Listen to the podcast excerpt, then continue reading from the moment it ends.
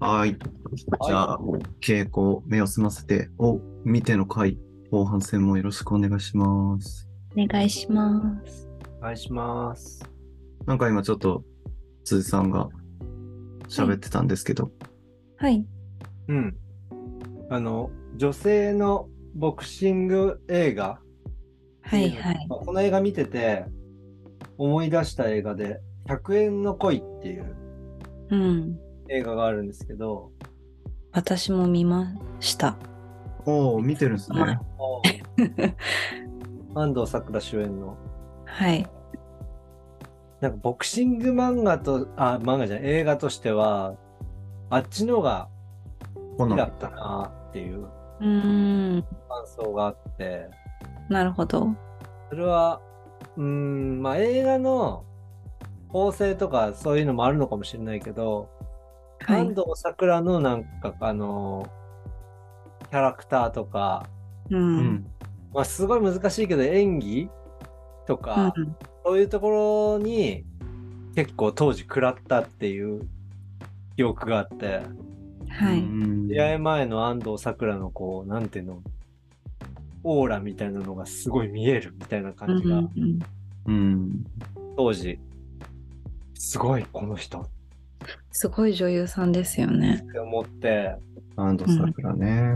うん、安藤サクラすごいよね。稽古でも最初のさシーンであの2人でさボクシングの練習してるところとか、はい。すごいすごいなとは思うんだけどうん。相当なこう練習を積んで、てか、めっちゃ体絞られてますよね。背筋とか。うん。うん、すごいあれは並大抵の動き練習じゃ無理だろうなっていうような感じなんだけどなんかこう佇まいとかの感じがその安藤サクラのボクサーっぽい雰囲気みたいなのが雑草感すごいですよね。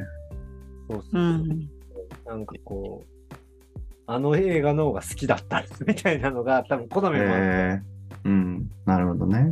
うん、安藤サクラいいよな。この稽古の評価ってものすごい高いじゃないですかはい。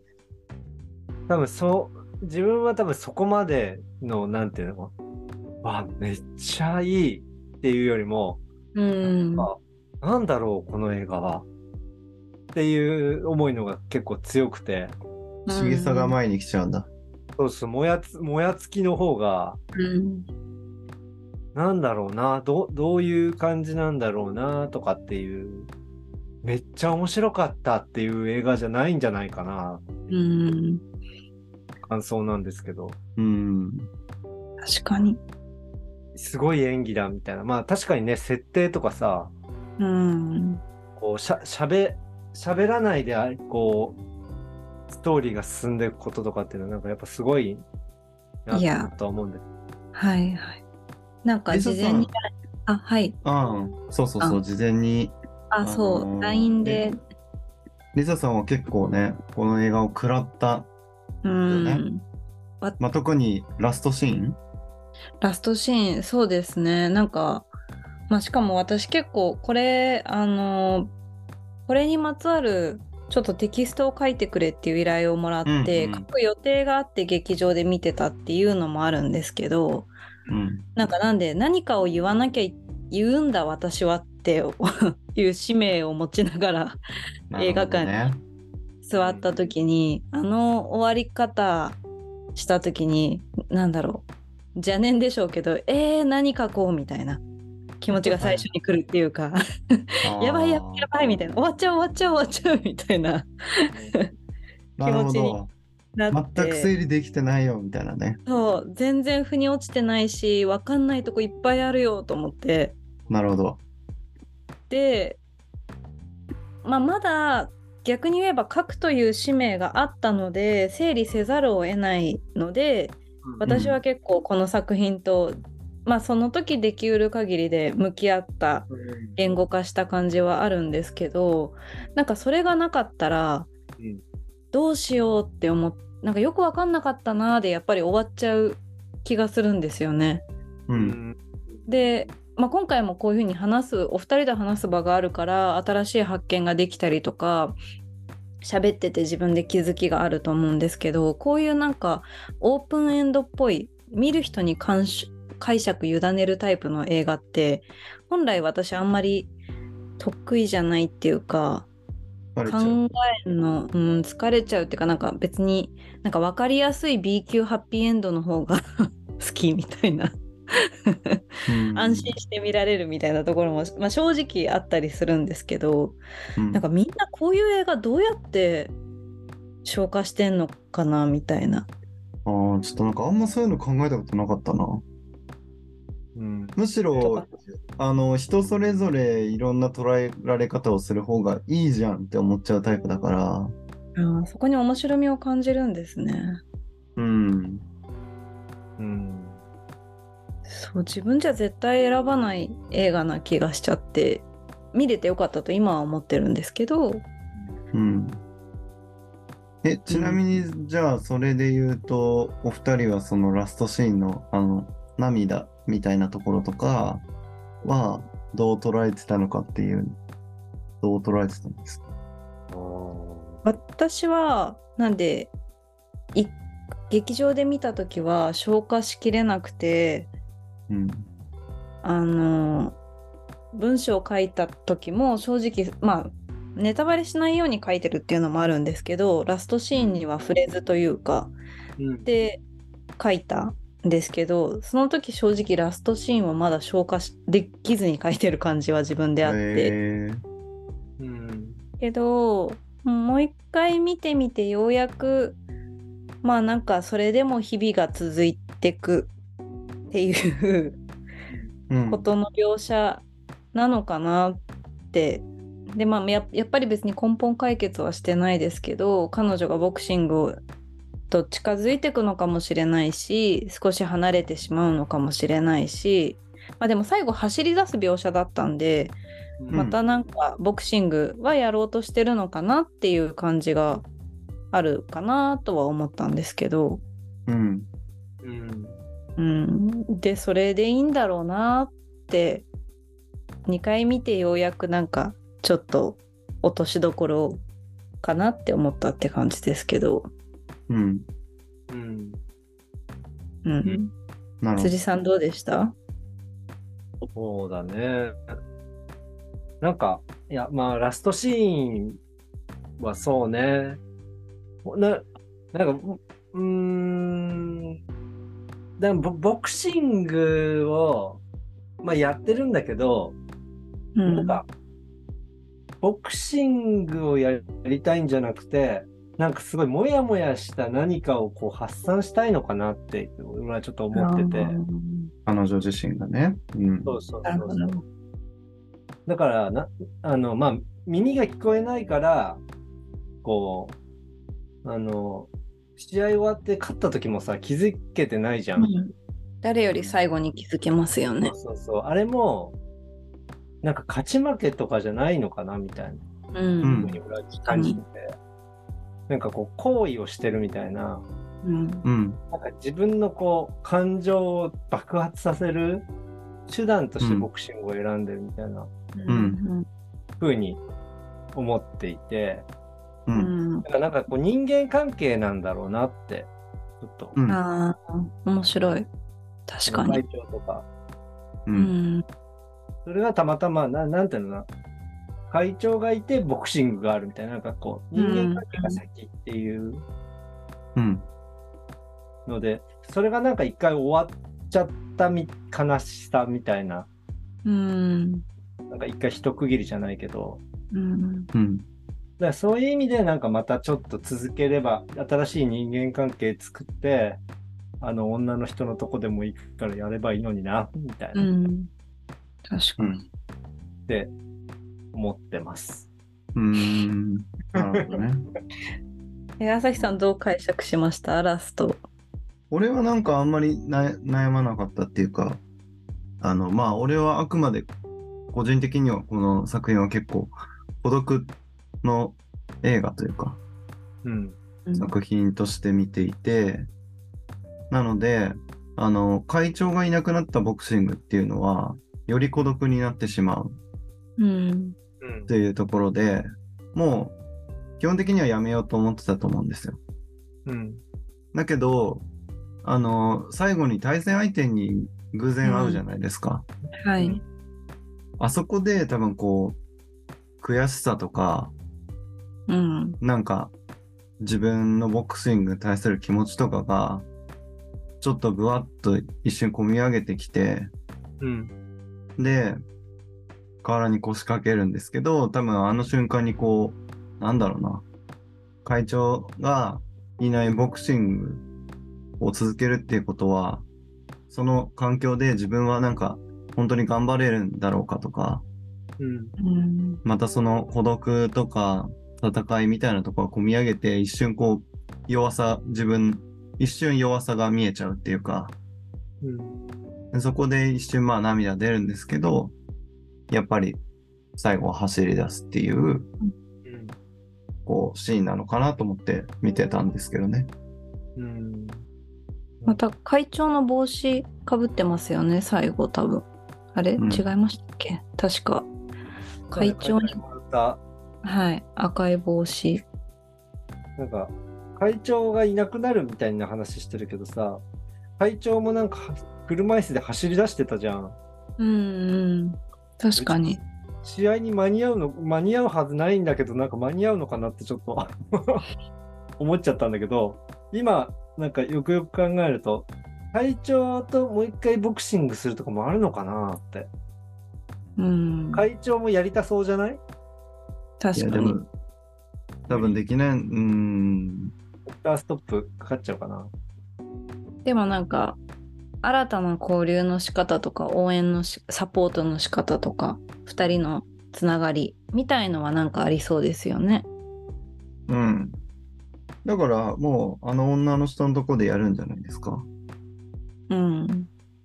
俺はそう思ってますけど。だから、それで言うと、俺がなんかさっき言ってた、多分こう、気を使わないまでの距離がやっぱりあると思うんで、うんだか。らそこに対して頑張れる本当に頑張れるのかなとか、う。うんんうまく続けていけるのかっていう弱さみたいなのも出てると思うんですよねあのシーンはなんか。うん。続ける。難しいでもなんかまた、うん、きまあでも綺麗ですね映像が最後のラストシーンのエンドロールも。いや俺エンドロールがめちゃくちゃ好きでしたけどうん、いやそうすごいその良さはすごい感じながらあれ劇場で見てるとすごいいいんだろうなあの環い境音やみすたごいいな。綺麗でした、うん、あの環境音すごいあのこだわって作ってんだろうなと思って。あそうですね。音うも、ん、すごい音は考えて作ってるよね。最もう最初のさ、あのボクシング、ボクシングの練習風景のさ、音の、こう、パンチするキックあのマシーンのさ、なんかこうう、キーキーする音とかが、うんマジで嫌で、うんえー黒板を引っかいてるみたいな気持ち黒板を引っかいてるみたいな感じで、え聞いてられないんだよね。ー、のあれ全苦手くな人は苦手でしょうねああ、そうなんだ。全く思わなかったな。結構耐え難い音だなと思って、ああそんなにえ嫌でした。ー、 急になんかよくわかんない話になった。なんかさ、そうそう、リサさんがこのラストを食らったっていうので、なんか、はいリサさん他になんか映画で言うと印象に残ってるこうラスト食らった作品みたいななんかあるんですかえっとなんだっけあれでもプラン75とかもそうなのか。あの、それで言うと、これ私は言おうとしてる映画合ってるかな。インセプションえー、 インセプションあ、そう、インセプションって、 いや、ちょっと違う、全然ジャンル違いますけど、全然違い ますね。全然違いますけど、あの、最後、コマみたいのが回ってて、夢か現実か、どっちか分かんなくなっちゃって、回り続けて、ちょっと止まりそうで終わるみたいな。うんあれ、えー、みたいな。 なんか、なんか委ねないでーって思う。意外な食らい方をしてるなぁ。 なんか、まあ、もちろん、なんかしゃ、そうですね。いや、本当にその内容自体がどうっていうのもあるんですけど、そのメッセージ性っていうよりは、解釈委ねられるの考えなきゃいけないからつらーって思うっていう まあそれが映画の楽しみなんでしょうけど、えー、結構あるんじゃないそういう映画。うん、だからあんまなんか言われなきゃそういう映画自分で見てないかもですしかも、インセプションっていうチョイスがめちゃくちゃ意外だったけど。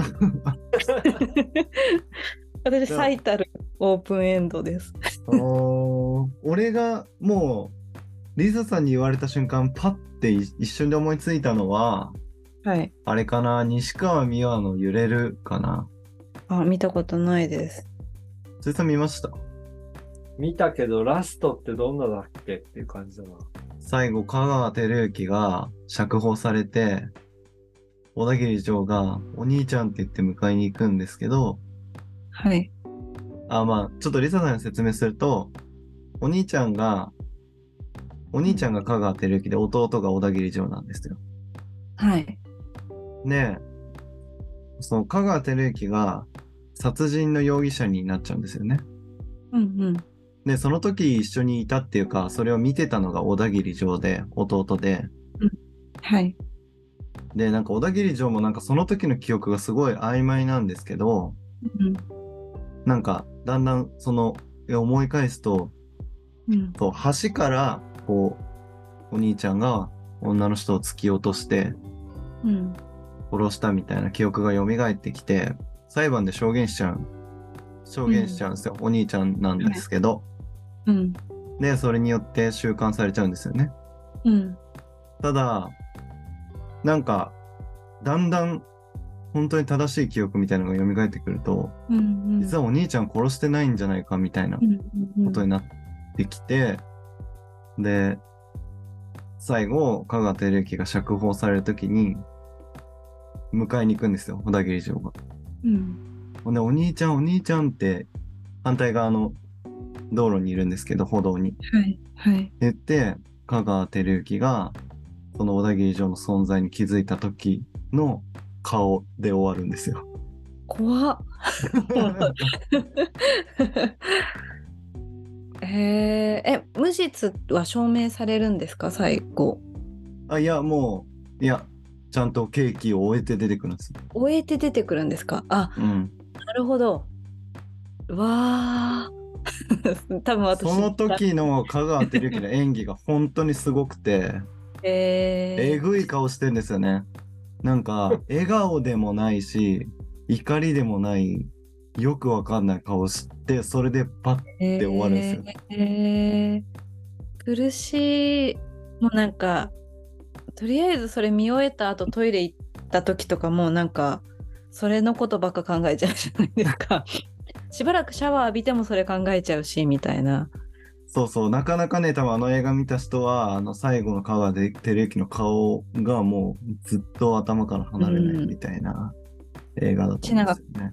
必ずしも映画って誰かと一緒に見てるわけでもないからその分かんなさみたいのを必ず共有できるとも限らないじゃないですか流行ってる映画とかなら別だけどってなった時にわーってなって みんななんかあれはこういう顔だったんだなって思うまで考えるのかい一旦自分で答えを出すのか分かんないままほっとくの本か。当に、でも、あれは本当に答えがない映画、まさに、あの、本当に委ねられてるは映い画、はい多分監督も答えないんじゃないかっていう感じの、なるほど。うん、どうです好きですそういう映画。好好きですね。きそうですね。やっぱ好きか。うん。そういう意味で言うと俺も好きなんだろうな。なんか、いやでもそう結構映画の話して思うのが、朝日くんとかは結構こう細部まで覚えてるんだよね。うん。方が多分全然違うっていうか、あんまりう多分ね、いやあの自分で気になったところは覚えてるんだけど、うんうん。なんかね、でもそれみんなそうじゃないですかおぼろげなんだよな。俺も気になったとこしか覚えてない気はしてますけど。なんかそのオープンエンドで言うと、そのさっき言った朝日くんは揺れるで、俺はポール・トーマス・アンダーソンとか思い出したかな。あ、見てないな。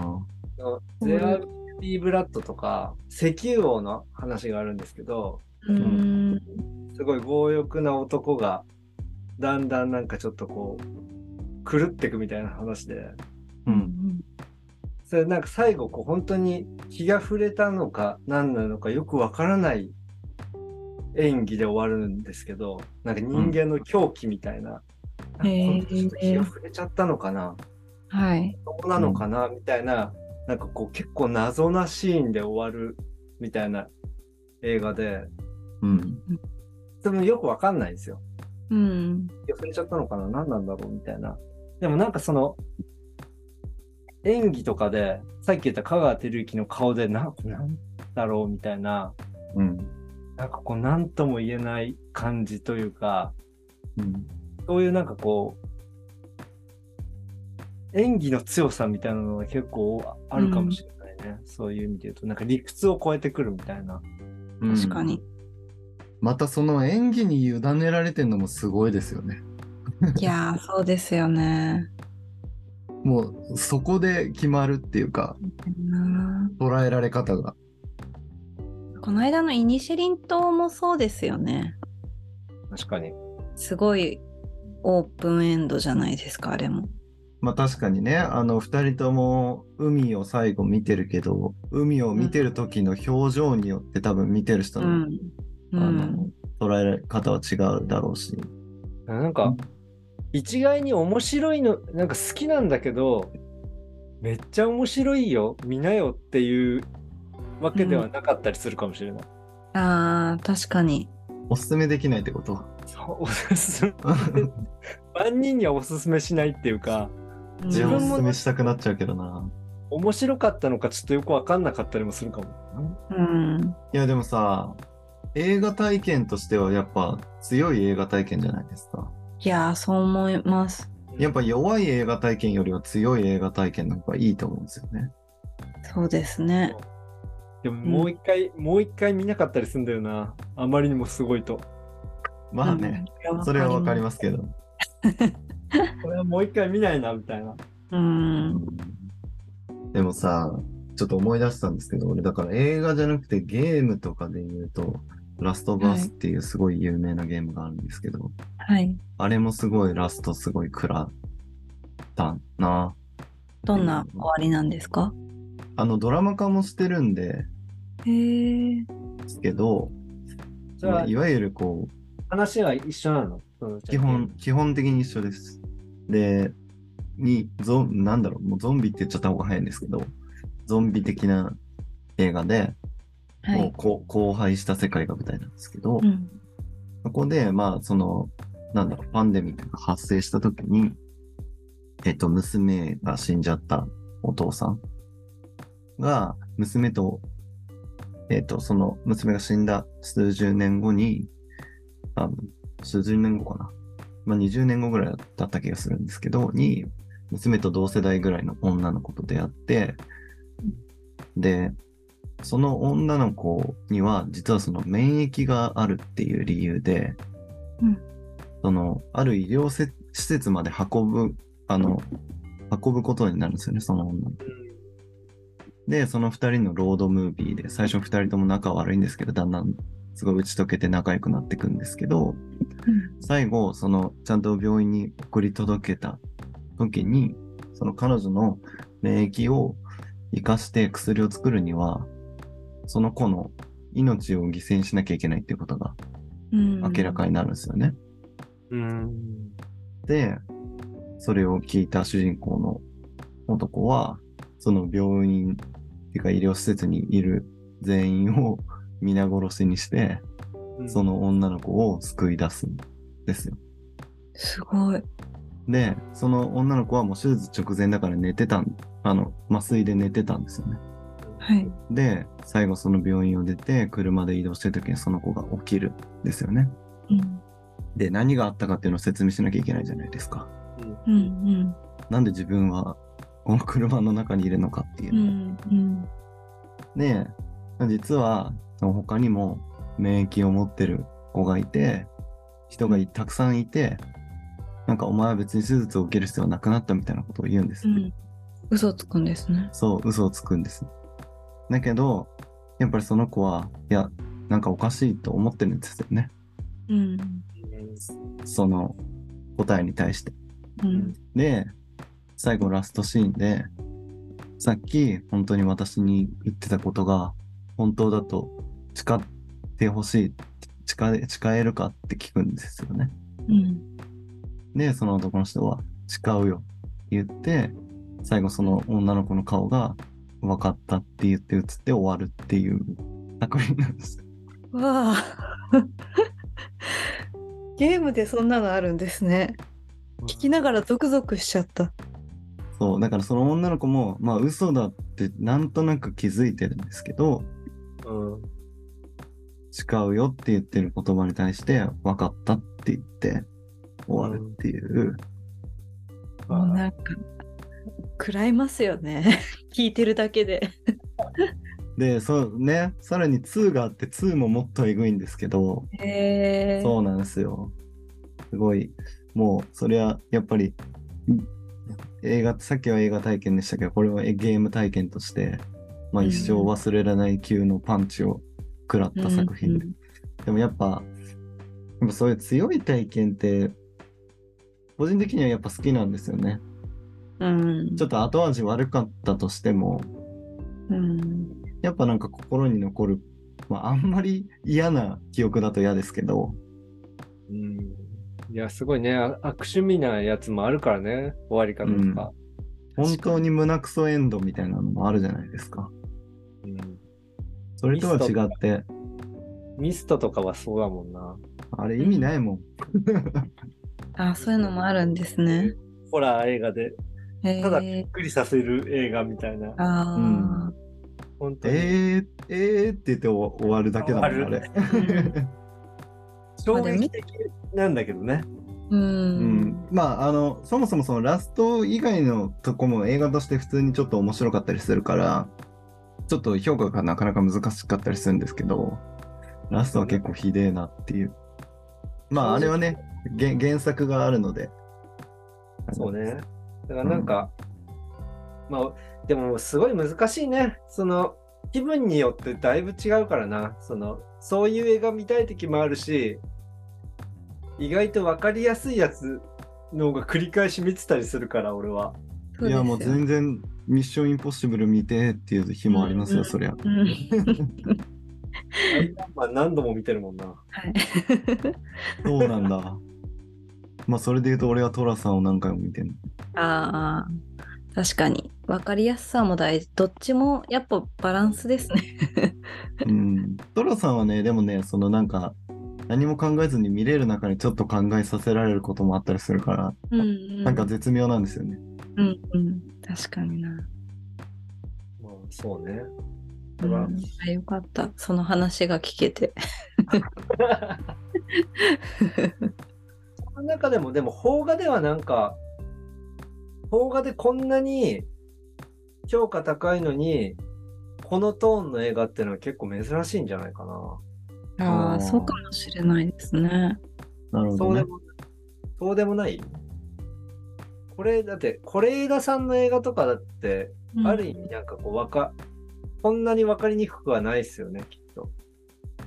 例えば。うん俺、い確かにや、俺なんかあんまり分かりにくかったっていう印象があんまりなかったんで、あれなそんっですかけそど。うですよね。うん。分かりにくかったって言うとあれだな。なんかせ説明がすごいし、説明をしないというか。まあ難しいですね、どこまで。こう、やっぱ受け取ってる人は、こう、稽古が、ひたむきにこう、何かに立ち向かっていく姿とかに、こう、感銘を受けて、うん。あの、いい映画だなって思ってる人もいると思うし。うん、なんか淡々具合がすごいですよね。淡々としてて。そうですでもね。それが良さでもあり分かりにくさでもあると思うんですけど。起伏があんまりないですからすごい綺麗ね。な淡々って感じだな。う敵んは、うんなんかすごい、ボス、ラスボスみたいのいないもんね。ううん、んそうですね。起伏があんまりない。やっぱでも自分とか孤独との戦いに見えましたけどね、俺は。うん、まあそうですね。孤独ね。うんさっきのね、その、耳聞こえない友達の話聞くまでは、あんまりそう思ってなかったけど、確かに、腑に落ちたもんな。ううんん。確かにね。あんまり孤独だと思ってなかったかも、稽古のことを。